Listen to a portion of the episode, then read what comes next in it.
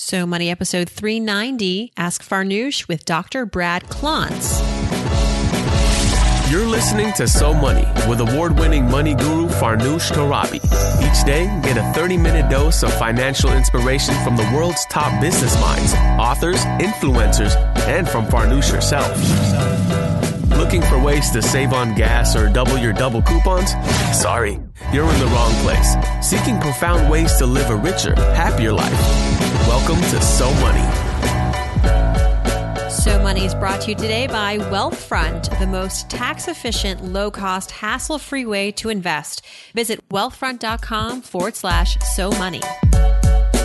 Welcome back to So Money, everyone. I'm your host, Farnoosh Torabi.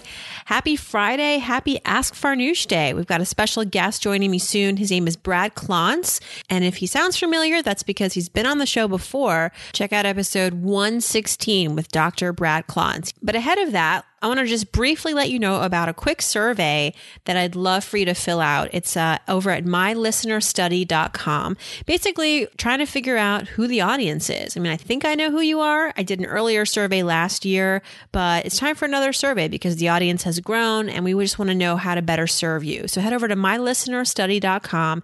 And if you're interested at the end of the survey, you can type in your email and enter to win a Google Chromecast. So that's pretty cool. That's mylistenerstudy.com it takes like a minute and a half. Um, so if you're bored and you want to help a gal out, I would love for you to take that survey. All right, Brad Klontz is here. He's an award winning financial psychologist and a certified financial planner, and he's a partner of Occidental Asset Management, which is a fee only investment advisory firm in Northern California. And Brad and I actually collaborated on the survey for my book, When She Makes More, and his work has been featured in the Wall Street Journal, the New York Times, the Washington Post, among many other top tier places. And Brad and I are teaming up again. He's actually working with Chase as a to help everyone learn more about fraud and share ways to help prevent fraudulent activity. I'm, as you know, working with Chase on their fraud campaign as a financial education partner. And Brad and I are going to kick it off talking a little bit about fraudulent activity and how we can protect ourselves. And be sure to check out chase.com slash fraud security, one word, for more information. Here we go. Here is Ask Farnoosh with Brad Klontz. Brad Klontz, welcome back to So Money. You're, we go back, you and me, Brad, right? We've done research together, we've done stories together, and now I'm happy to say we're working with Chase together. How are you? Fabulous. Thanks so much for having me back. It's a real honor. I wanted to just remind the listeners that, you know, Brad and I have another thing in common, which is that we're both working with Chase, uh, both working on Chase's fraud campaign. Me as a financial education partner, you're out there spreading the good word about how to prevent fraudulent activity. So let's just start a little bit before we head and tackle the questions from our listeners, because we've got a lot of questions from listeners about all sorts of things, which I can't wait to ask you about. On the topic topic of, of fraudulent activity and preventing fraudulent activity, what do you think holds people back from keeping their finances secure from fraud in the first place? Yeah, you know, I think there's a couple things that come into play. You know, first, we have a tendency to block out fraud protection advice. I think it's something that we don't really want to think about. We don't like to think that it'll happen to us. Um, so even when we know the risks, many of us don't do what we really know we should do to protect ourselves. So there's basically this gap between what we know we should do and what we actually do. Mm-hmm. The problem is when we don't do these very simple things and proactive steps and we get hit with fraud, it can lead to hours of phone calls, disruption in our everyday life. So it's really key to break through this no do gap and take these simple steps to help fight fraud, um, avoid unnecessary stress, and just make sure that we have control of our finances and we're secure. Absolutely. And you know, you know, banks are a lot more vigilant these days and forewarning people about potential fraud. I always appreciate when like Chase Freedom actually called me and was like, by the way, Farnoosh, um, we noticed this like weird activity on your card. Is this you? And it wasn't. And thank goodness they, they red flagged that for me. Um, we were able to issue a new card right away. But, you know, sometimes banks aren't as vigilant. And so it's really important for the consumer to equally be as conscious of like what the transactions are and did they make those transactions and uh, do they have their credit cards with them? They didn't leave it at the bar because that happens sometimes, right? You open a tab and you leave it there and then you forget until the next day, and then um, 300 fraudulent charges later. that hasn't happened to me, I swear. Yeah, you know that just happened to me actually. It did? Um, Okay, when I I'm not was alone. on a trip. Yeah, I, I went to a trip to Detroit. I live in Hawaii, so I was outside of my zone. Um, and, and Chase sent me an email and said, "Hey, this is what's happening." Real simple phone call, got it all squared away. But just that added protection helps me. I, I appreciate that. hmm Very totally. Makes you feel like someone's looking out for you. So you mentioned risks earlier, and we talked about some of them just now, but what do you think are the major risks to financial security in terms of preventing fraud? Sure. So so there's few, there are a few things that fraud happens in, in very common ways, and there are things that we can do to protect ourselves. So number one, you know, don't give your credit or debit card information away via email or phone, um, and don't respond to unsolicited emails. And we get so many emails during the day; it's real easy to click on a link, and before you know it, you're someplace, and, and it fools a lot of people. So just being really careful around what we're doing. Another thing that people don't think about is public Wi-Fi, and it's everywhere. Um, so if you're making a purchase on the phone or you know on your laptop or your iPad using public Wi-Fi, you're opening yourself up to potential fraud. Um, so a lot of these technologies in the public place are not protected with encryption. So it's best not to put in your credit card or de- debit card information or any other private information for that matter in using um, public Wi-Fi. Uh, but if you do, and this is something that a lot of consumers aren't aware of, um, make sure that you're using websites that have that S at the end. So it's HTTPS. And that S basically stands for extra security. It's the maximum security for websites. It's what a lot of the banks use for transactions, and it's the ultimate protection. Um, so if you're at a website HTTP, you're leaving yourself more vulnerable. And then this last thing that I think most consumers aren't aware of is when you swipe your card, um, you're actually opening yourself up for potential fraud. These uh, cards come now with this chip-enabled technology, which uses a single code for every transaction you make. So your data can't be used later for other purchases. So um, try not to swipe if you can use that chip-enabled card. Have you been using the chip? I have been, yes. What's your And, take um, you on know, I- it? it's so new, right? We, we, I feel like almost like I'm using my left hand to write a little bit because it's not how we've been doing credit card transactions ever. So it's a little new to learn, but I guess we're all better off for it. Yeah, you're right. Actually, I always go for the swipe, and I have to remind myself to use the chip. Right. Or so it'll the more I remind do it, you. It'll like it the buzzer will go Right. off. Okay, so there's making sure that you don't give away your information to unauthorized parties or like, you know, emails soliciting for your credit card information. You know, I actually got a text, a text from the so-called IRS claiming that I was, you know, back on my, I hadn't paid my taxes or something like you have to call the IRS and it was a 202 number, which is DC, but I was smart enough to realize that if I was going to call that number, it was not going to be a fun phone call. Not because it was going to be the IRS, but because it was going to be some, someone posing as the IRS. Um, the IRS, by the way, doesn't text you when they need your money. They usually will send you official mail. Point is, there's all sorts of all types of fraudulent activity out there. And so you mentioned, you know, not giving your information out willy nilly to anyone anyhow, but also like making sure your Wi-Fi connection is secure, making sure that when you're shopping online, that you're at a secure site. Are there any other simple steps? Like what sort of things should we be reminding ourselves daily? Right. You know, and, and the other thing I mentioned too are the emails. And it's real easy. Like you get a bunch of emails throughout the day and it, it you know, you click on it and it looks like the place you're going. So always to go back in and type in that URL you're looking for versus going after a, you know, clicking on a link that comes through an email that was Clickbait. unsolicited. Right. Right. So one of the things that, that you had already mentioned, and, and I've done the same thing, um, like with Chase, for, for example, the easiest thing you can do is to sign up for fraud alerts. So it's something you, it's real quick, real simple, takes seconds. And then Chase will notify you if there's any suspicious activity on your account, which just happened to me last week, like I said. Hmm. Um, another thing that you can do is sign up to get your credit and debit card statements online instead of through the mail. When you're getting them through the mail, you're opening yourself up for fraud in the sense that somebody might take your mail or, you know, maybe you're throwing it away after, you know, you decide you don't want it, um, and then somebody grabs that information. So signing up online, looking at your statements, and then of course looking at your statements every few days. You know, don't let months go by without checking on the activity that's happened. Right. And, and so really, you know, our banks help us, they protect us, but it's really up to us too to take these proactive and they're really simple steps when you actually know what you need to do. Most nights, usually around six o'clock at night at my house, you'll hear, What do you want to have for dinner? Yeah, my husband and I are the worst at meal planning, and too often we end up ordering in or making bowls of cereal, neither of which is healthy, appetizing, or cost effective. It's no way to live, people.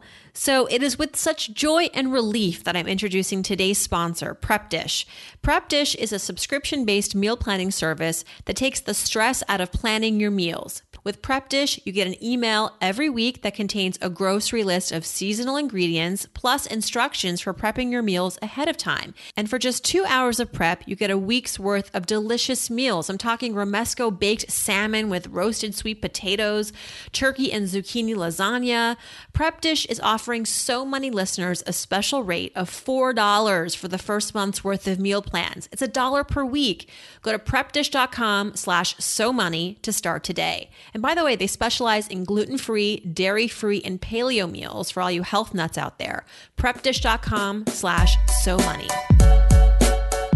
And did you know that it is Financial Literacy Month? So this is very timely. Yeah, of course you knew that. Of course you know. Who, look at who I'm asking. All right, Brad, fabulous. I'm really excited to be working with you on this campaign. And I would love now to transition to some of my listeners' questions. We've got a lot to go through. Hopefully we'll get through as many as we can. Uh, we have a question here from Katie, and she says, Farnoosh, huge fan of your podcast. Uh, my husband and I are not quite sure what to do with some of the money that we have saved. It's kind of a good problem to have, right? she right. says, um, we're 25 and 26. I'm even more impressed that they have money saved at 25 and 26. Katie says, I'm working full time and my husband is working part time while finishing his PhD in public policy. He's going to graduate in December and by then we're going to have about $18,000 saved up. We had planned to use this for a house as we would be able to use this for a house with a mortgage payment comparable to what we are currently paying for rent. We're wondering if we should instead use this money to pay off one of his private student loans that's around 14 grand with an 8% interest rate. What should we do? I love when people ask me like these alt, like, what should I do, Farnoosh? Give me the answers. And I don't have all the answers, but I, I sort of feel like they should pay close attention to that interest rate on that loan. It's a private loan too. What do you think, Brad? No, that makes a lot of sense. But, I, but my first reaction with Katie was, "Wow." Yeah. Very proactive. And when I looked at, you know, when you when you mentioned how much student loan debt, that's very small amount. So, um, and to have savings. Well, it's one of his private really proactive. loans. Yeah. He prob- Right, There's probably more right. where that came from. Right. So you know, and, and I my my initial reaction to what you were were saying from Katie's question is, you know, there are advantages to going in either direction, and like you said, there's no really um, you know right or wrong answer. I think in her case, uh, but you know, for for that family too, Katie and her husband, um, you know, they've been so proactive so far. I, I think it would be very likely that they'd be able to succeed in you know saving for the house, buying the house, and paying off that student Mhm. loan debt. Right. Sometimes, you know, it doesn't have to be an either or situation. You could perhaps knock off 7000 of that $14,000 and that, that would just lower your monthly payment, give you less exposure to that 8% interest rate. And in the meantime, continue to save up for that home. And you have a long life ahead of you, you know, so jumping into something like home ownership, while it's exciting and it's maybe financially it makes sense, there's also a lot of psychological requirements to being a homeowner, right, Brad? And you're the they're the financial therapist here. I mean, owning a home is not just good math. Sometimes you have to be really ready for it mentally. Right, absolutely, and that's uh, you know that can go both ways. Where sometimes you feel like you just need to buy a house when maybe it's not the right time for you. Exactly. All right. Good luck, Katie, and congratulations on being so money at 25.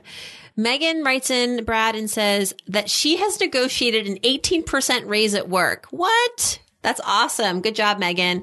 Wow. Yeah. She says, I'm mapping out the best way to apply the extra money. I'm turning 30 this year, currently contributing 6% to my 401k, and I spend, and I give $50 a month to my investment portfolio.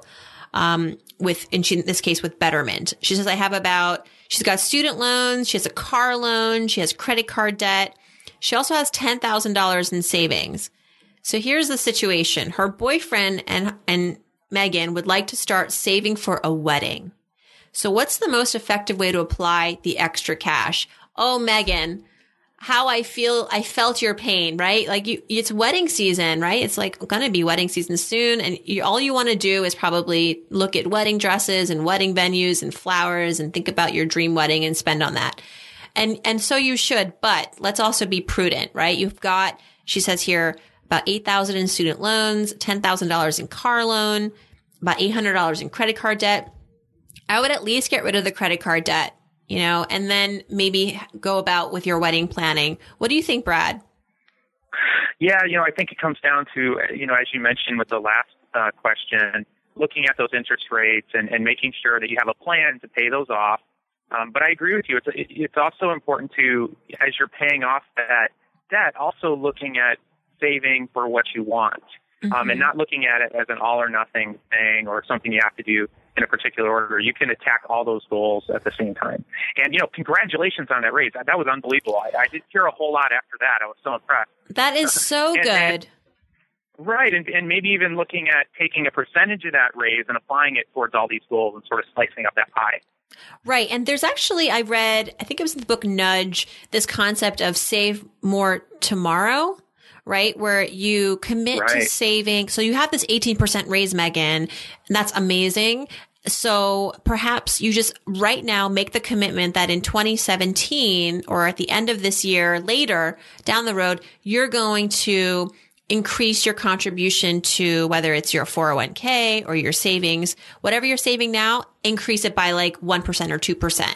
Um, just make that commitment now. Maybe set a timer for it, set an automatic distribution, and that way, um, the work is pretty much done. There's less pain associated with that.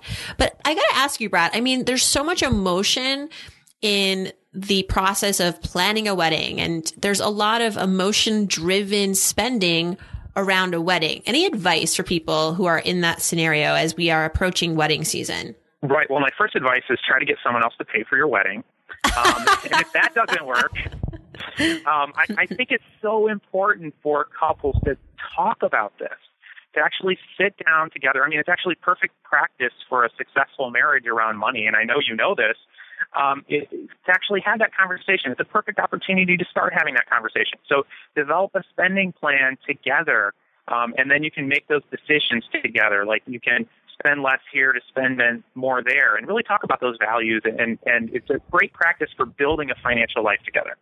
Yeah and brad you would know you're the expert on couples and relationship among other among other topics. I have this comment here from steve. I gotta give a shout out to my fan steve. He says hey farnoosh just a comment no question this time he says, you do just fine with English idioms. So here's the backstory, people. Okay. I, I'm, English is not my first language, believe it or not. I, it is now my first language and my primary language. But when I was born, I spoke Farsi only because that's what my parents spoke. I went to school and like I was the kid who knew no English. I was three years old at the time. I quickly learned. But I think there is for a lot of kids who grow up not English is not their first language. English idioms don't make sense to us. I mean, two birds, one stone. Why would anyone say that? That's horrible.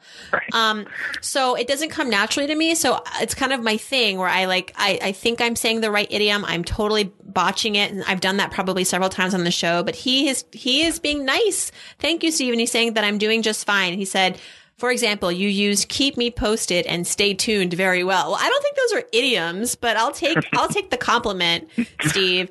He says, have a great day. Thank you so much for making my day, Steve, because I do feel insecure about that sometimes. Okay, last question here from Anna. She says, Hey, Farnoosh, my son is a junior high student. If he gets into his college of choice, is it better for him to go straight or do the community college route for two years with a guaranteed transfer to the same school? Oh, I don't know about you, Brad, but I would definitely go to the community college first. I mean, you're going to save like 50% and you're guaranteed to get into your dream school. Just listen, the first year or two at any college is the same anywhere you go. They're all like biology 101, algebra 101, calculus 101, like swimming. Like it's, you're not getting into your major yet. So I think that's probably what I would do. Yeah, I mean, all things being equal, it, it is certainly going to save you a lot of money, and perhaps her son can live at home, which would save even more money. Um, so, from a financial standpoint, that, that seems like a um, wise choice to me. I think so. And look, your son might not find that very exciting. You know, he maybe he wants to, he's been dreaming of this choice college for years, perhaps, and really wants to go. And so maybe if there's a battle there, because I think, you know, I have to put myself in your son's shoes. I think if I were him back when I was a student, I probably would have been you know, kicking and screaming my way to community college. I would have wanted to go to my dream school.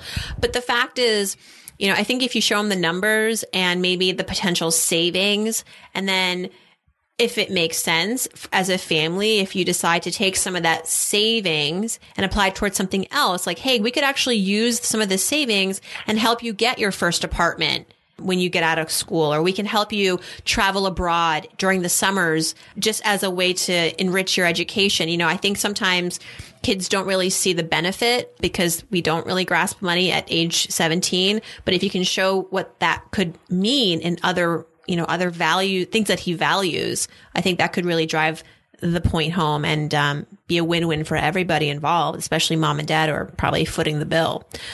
All right, Brad, that's all the time we have. I just want to say thank you. So lovely to reunite with you. And you're all the way in Hawaii, right? Aloha. I am. I am. Thank you.